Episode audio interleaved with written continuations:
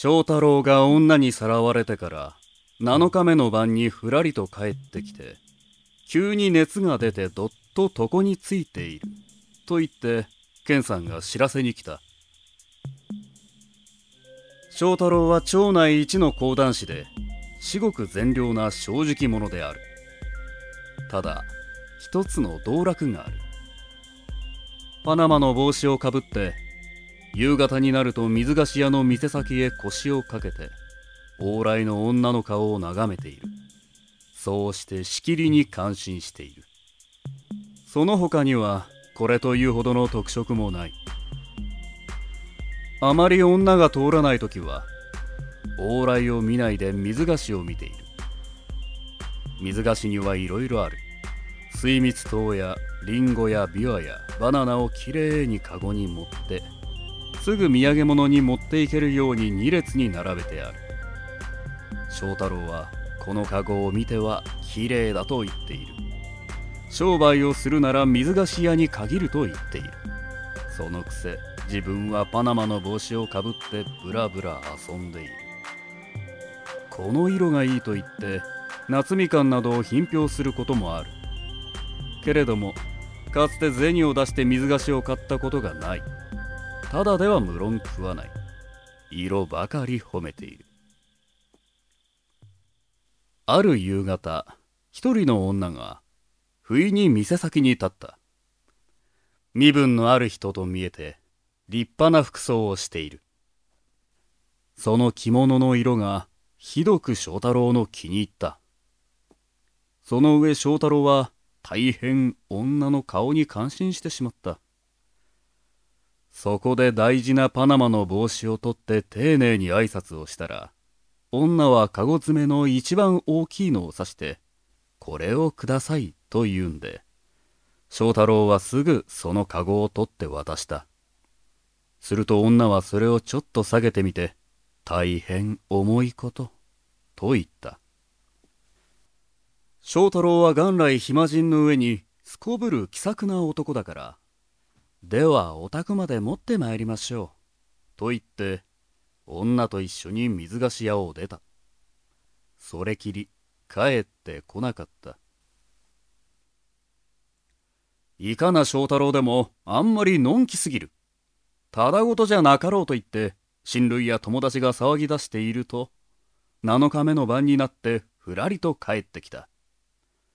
そこで大勢寄ってたかって「翔さんどこへ行っていたんだい?」と聞くと翔太郎は「電車へ乗って山へ行ったんだ」と答えた。何でもよほど長い電車に違いない。翔太郎の言うところによると電車を降りるとすぐと腹へ出たそうである。非常に広い腹でどこを見回しても青い草ばかり生えていた。女と一緒に草の上を歩いていくと急に霧岸のてっぺんへ出た。その時女が翔太郎に「ここから飛び込んでごらんなさい」と言った。そこを覗いてみると霧岸は見えるがそこは見えない。翔太郎はまたパナマの帽子を脱いで再三辞退した。すると女が「もし思い切って飛び込まなければ豚に舐められますがようござんすか?」と聞いた。翔太郎は豚と雲右衛門が大嫌いだった。けれども命には変えられないと思ってやっぱり飛び込むのを見合わせていた。ところへ豚が一匹鼻を鳴らしてきた。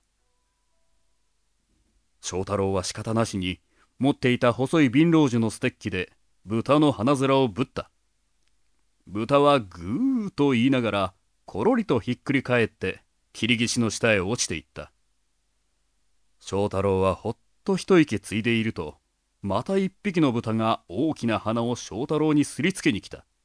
翔太郎はやむを得ずまたステッキを振り上げた。豚はぐーと鳴いてまた真っ逆さまに穴の底へ転げ込んだ。するとまた一匹現れた。この時翔太郎はふと気がついて向こうを見るとはるかの青草原の尽きるあたりから幾万匹か数えきれぬ豚が群れをなして一直線にこの切り岸の上に立っている翔太郎をめがけて鼻を鳴らしてくる。翔太郎は芯から恐縮した。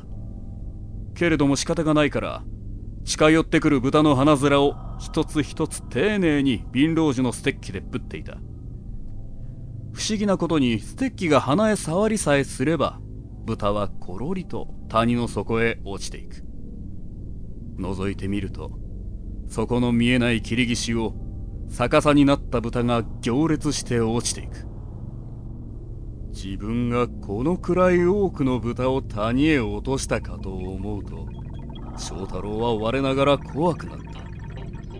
けれども豚は続々来る。黒雲に足が生えて青草を踏み分けるような勢いで無尽蔵に鼻を鳴らしてくる。翔太郎は必死の湯を振るって豚の鼻面を7日無番叩いた。けれどもとうとう精魂が尽きて手がこんにゃくのように弱ってしまいに豚に舐められてしまった。そうして切岸の上へ倒れた。健さんは翔太郎の話をここまでしてだからあんまり女を見るのは良くないよと言った。自分ももっともだと思った。けれども健さんは翔太郎のパナマの帽子がもらいたいと言っていた。翔太郎は助かるまい。パナマはケンさんのものだろう。